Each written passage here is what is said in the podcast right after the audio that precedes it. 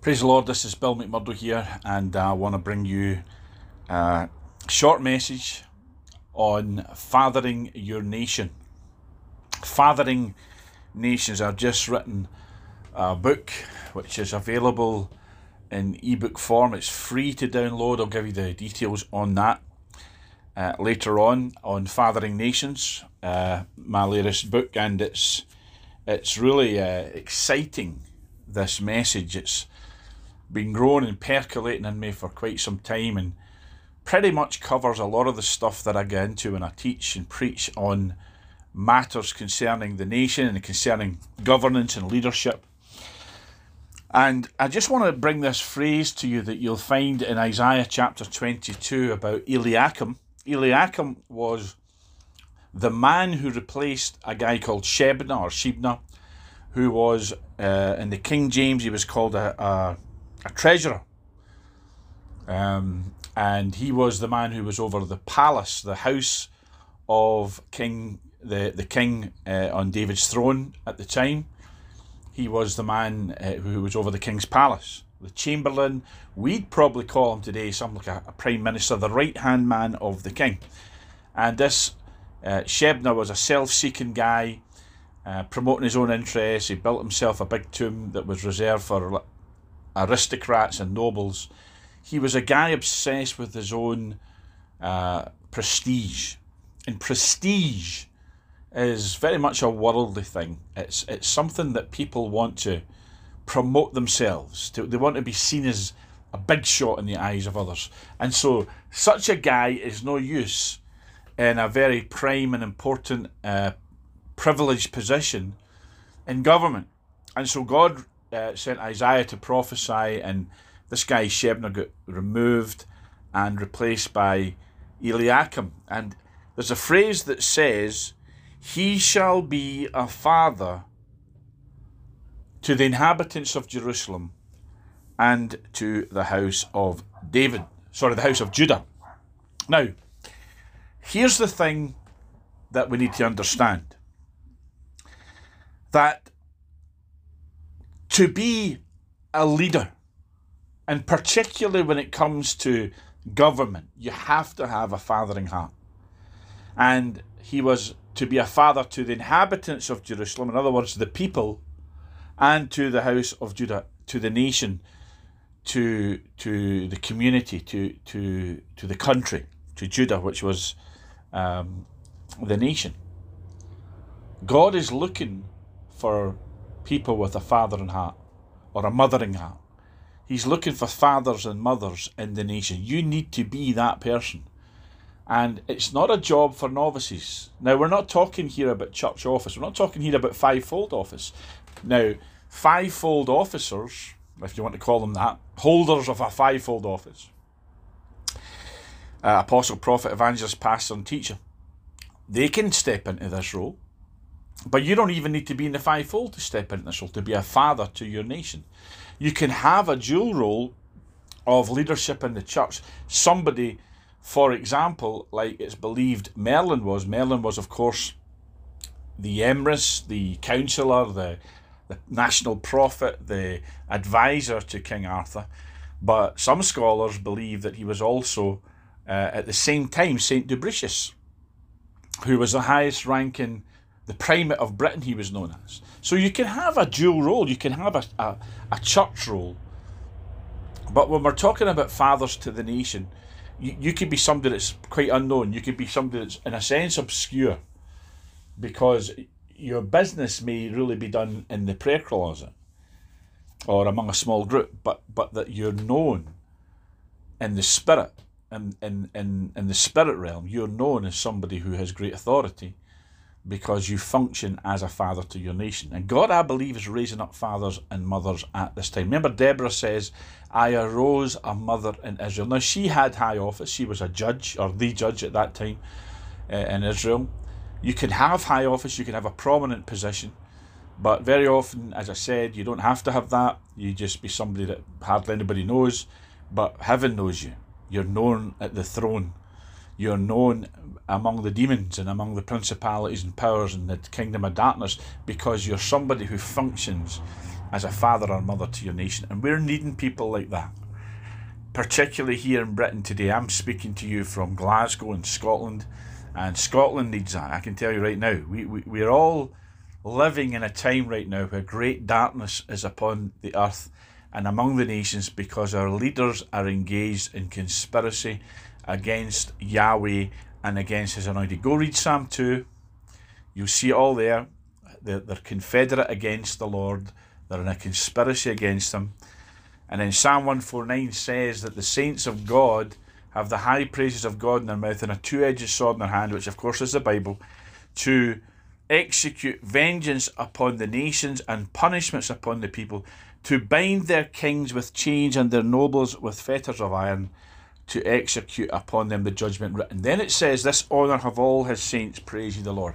It's not for super duper Christians, it's not for people with uh, big followings, uh, loads of partnerships. It's not for people with a YouTube channel. It's not for people who pastor a 5,000 strong church. It's for all the saints. This business of putting national rulers and leaders into their God appointed place, which is under the authority of God's word and under the authority of the ecclesia of God.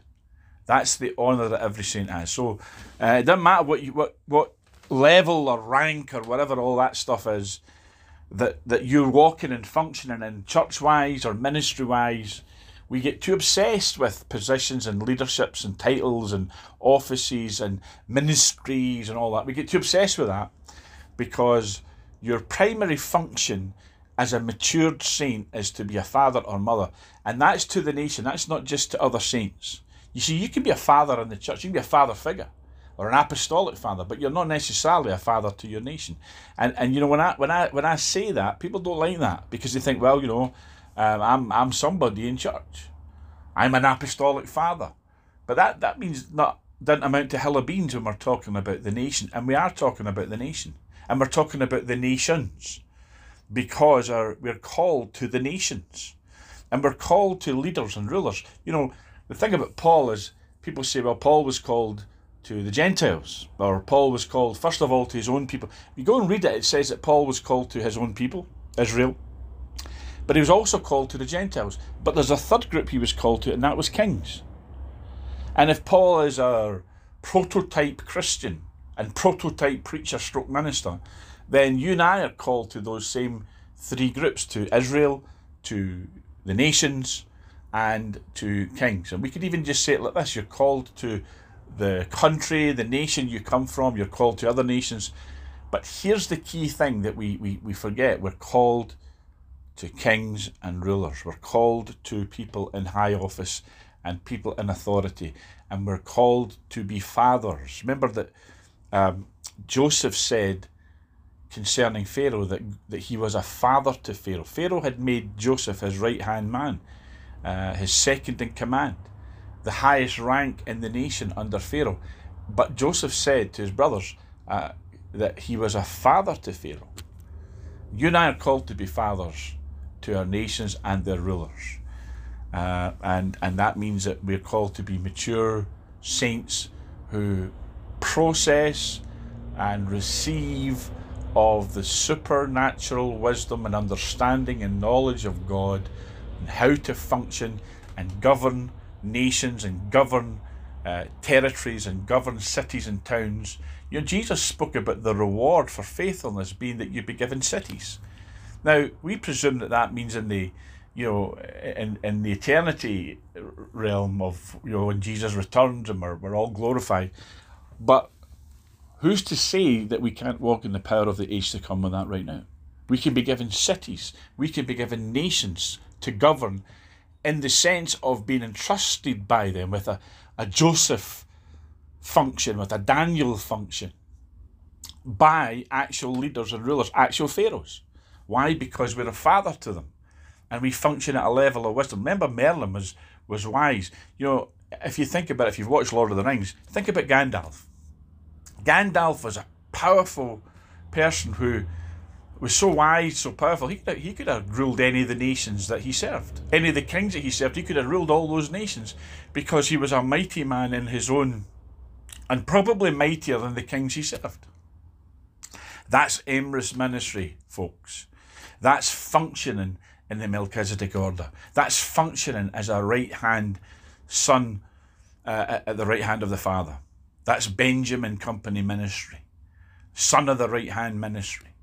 That's functioning where God wants us to be at this time and in this season, and, and really from now on, because we're living in, in, in the time when the manifest sons must come forth, where the perfect man must come into the earth, where the man child company, corporate overcoming company, must be seen in the earth.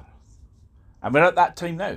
And God is calling us forth and raising us up. The word Eliakim actually means God will raise or God rises. God will raise up, in other words. Eliakims, manifest sons, perfect men, in the sense, and it doesn't mean perfect as in you're morally perfect or you never mess up and you never sin, sinless perfection. We're not talking about that. The word perfect means it's the, the, the Greek teleos, which means mature, full grown, perfectly grown, perfectly matured. And you know, perfect, perfectly mature doesn't mean that you're an eternal son in the sense of you're always just functioning as a child or functioning even just as a son because to your know, fathers don't raise perfect sons they raise fathers if you understand what i'm trying to say yes we're always going to be a son or a daughter of god and yes you know we're always has to have that aspect of that we're childlike you know in that we're trusting as a child but we're actually matured sons and matured sons become fathers themselves and good fathers authentic fathers true fathers they raise fathers they don't raise children they raise or sons or daughters, they raise fathers and mothers. So, and you know, isn't it funny how even in a natural, the older you get, the more uh, brainy or clever or wise your father and mother soon you get. You when you leave, when you first sort of leave school and uh, you're a teenager, you think your father and mother know nothing.